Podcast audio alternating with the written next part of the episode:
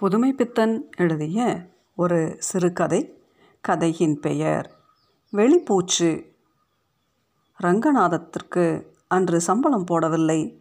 நாளும் ஏறக்குறைய மாச கடைசியாகிவிட்டது. வீட்டில் எண்ணூற்றி ஐம்பது செலவு. வீட்டு வாடகைக்காரன் என்னவெல்லாம் பேச முடியுமோ அதெல்லாம் சொல்லிவிட்டு போய்விட்டான்.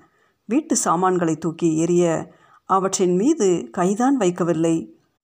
இன்று இரவு வேளைக்கு வீட்டில் அரிசி இல்லை. சாப்பாடு லங்கனம் என்றாலும் பாதகமில்லை இந்த சிறிய கவலைகள் உயிரையே வாட்டி விடுகின்றன. ஆஃபீஸிற்கு வந்து விடுவது என்றால் அது வீட்டு தொந்தரவுகளை எல்லாம் ஒரு பெண்ணின் தலையில் போட்டுவிட்டு அங்கு வந்து ஒளிந்து கொள்ளும் கோழைத்தனம் என்று பட்டது. வீட்டிற்கு போவதற்கு கூட மனமில்லை. கையில் பணக்கஷ்டம் ஏற்பட்டுவிட்டால் சந்நியாச உலகம் மோட்ச சாம்ராஜ்யமாக தோன்றும் ரங்கநாதத்திற்கு. மோட்ச சாம்ராஜ்யம் அல்லாவிட்டாலும் குடும்ப வாழ்க்கையை விட எவ்வளவோ மேலானதாகப்பட்டது. அன்று அவன் வீட்டிற்குள் வந்தபோது அவனுடைய மனைவி தன் கணவர் சம்பளம் வாங்கி வந்திருப்பார் என்ற நம்பிக்கையுடன் அவனை எதிர்பார்த்தால் அவள் கண்களை சந்திக்கக்கூட அவனுக்கு தைரியமில்லை. கோட்டு ஸ்டாண்டில் சட்டையை கலற்றி மாட்டிக்கொண்டே இன்று சம்பளம் போடவில்லை. ஒருவரிடம் எட்டு அணா கடன் வாங்கி வந்திருக்கிறேன் என்றான். எட்டனாவா என்றால் ரங்கநாதத்திற்கு காரணமில்லாத சிரிப்பு வந்துவிட்டது. விழுந்து விழுந்து சிரித்தான். எட்டு அணாவை வைத்துக்கொண்டு பொக்கிஷ மந்திரியாக முடியுமா? அவளுக்கும் சிரிப்பு வந்துவிட்டது. அவளும் விழுந்து விழுந்து சிரித்தாள். மிஸ்டர் ரங்கநாத் என்று வெளியிலிருந்து ஒரு குரல். ஓஹோ ராகவன் வந்திருக்கிறா போல இருக்கிறது. வாங்கோ சார் அவளை பார்த்து வீட்டில் பால் இருக்கிறதா? ஆமாம் காலம்பரம் வாங்கினது இருக்கிறது. அப்போது காஃபியாவது போடு என்றார். ராகவனும் வீட்டிற்குள் வர அவரை வரவேற்று நாற்காலில் உட்கார வைத்து பேசிக்கொண்டிருந்தார் வெற்றிலை போடுங்கள் சார் என்று ரங்கநாதம் வெற்றிலை செல்லத்தை அவர் பக்கம் வைத்துவிட்டு தாமும் போட ஆரம்பித்தார். ஏன் சார் இவ்வளோ நேரம் ஆஃபீஸ்லேருந்து வர?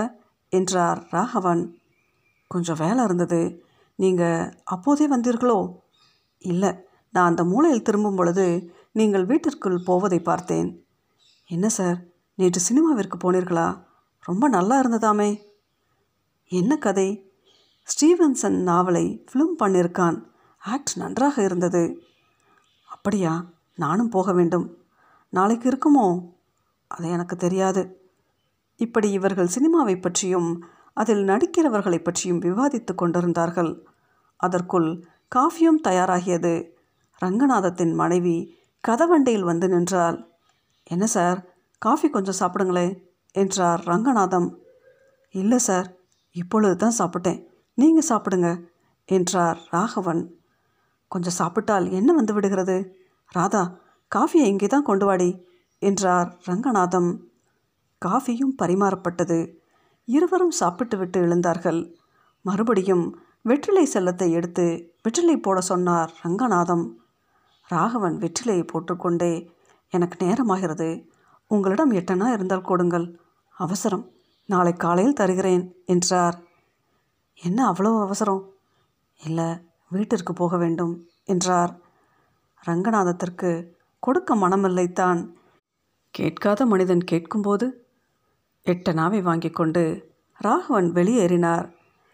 ரங்கநாதன் மனைவி உள்ளே வந்து சிறிதே அரிசியும் மண்ணெண்ணையும் வாங்குங்கள் என்றால் தோசை இருக்கிறதோ இல்லையோ? இன்றைக்கு அது போதும் என்றார். மண்ணெண்ணெய்? ராகவன் எட்டு அணா கேட்டார். கொடுத்திருக்கிறேன். நாளை காலையில் வாங்கிக் கொள்ளலாம் என்றார் ரங்கநாதன். புதுமைப்பித்தன் எழுதிய இந்த சிறுகதையின் பெயர் வெளிப்பூச்சு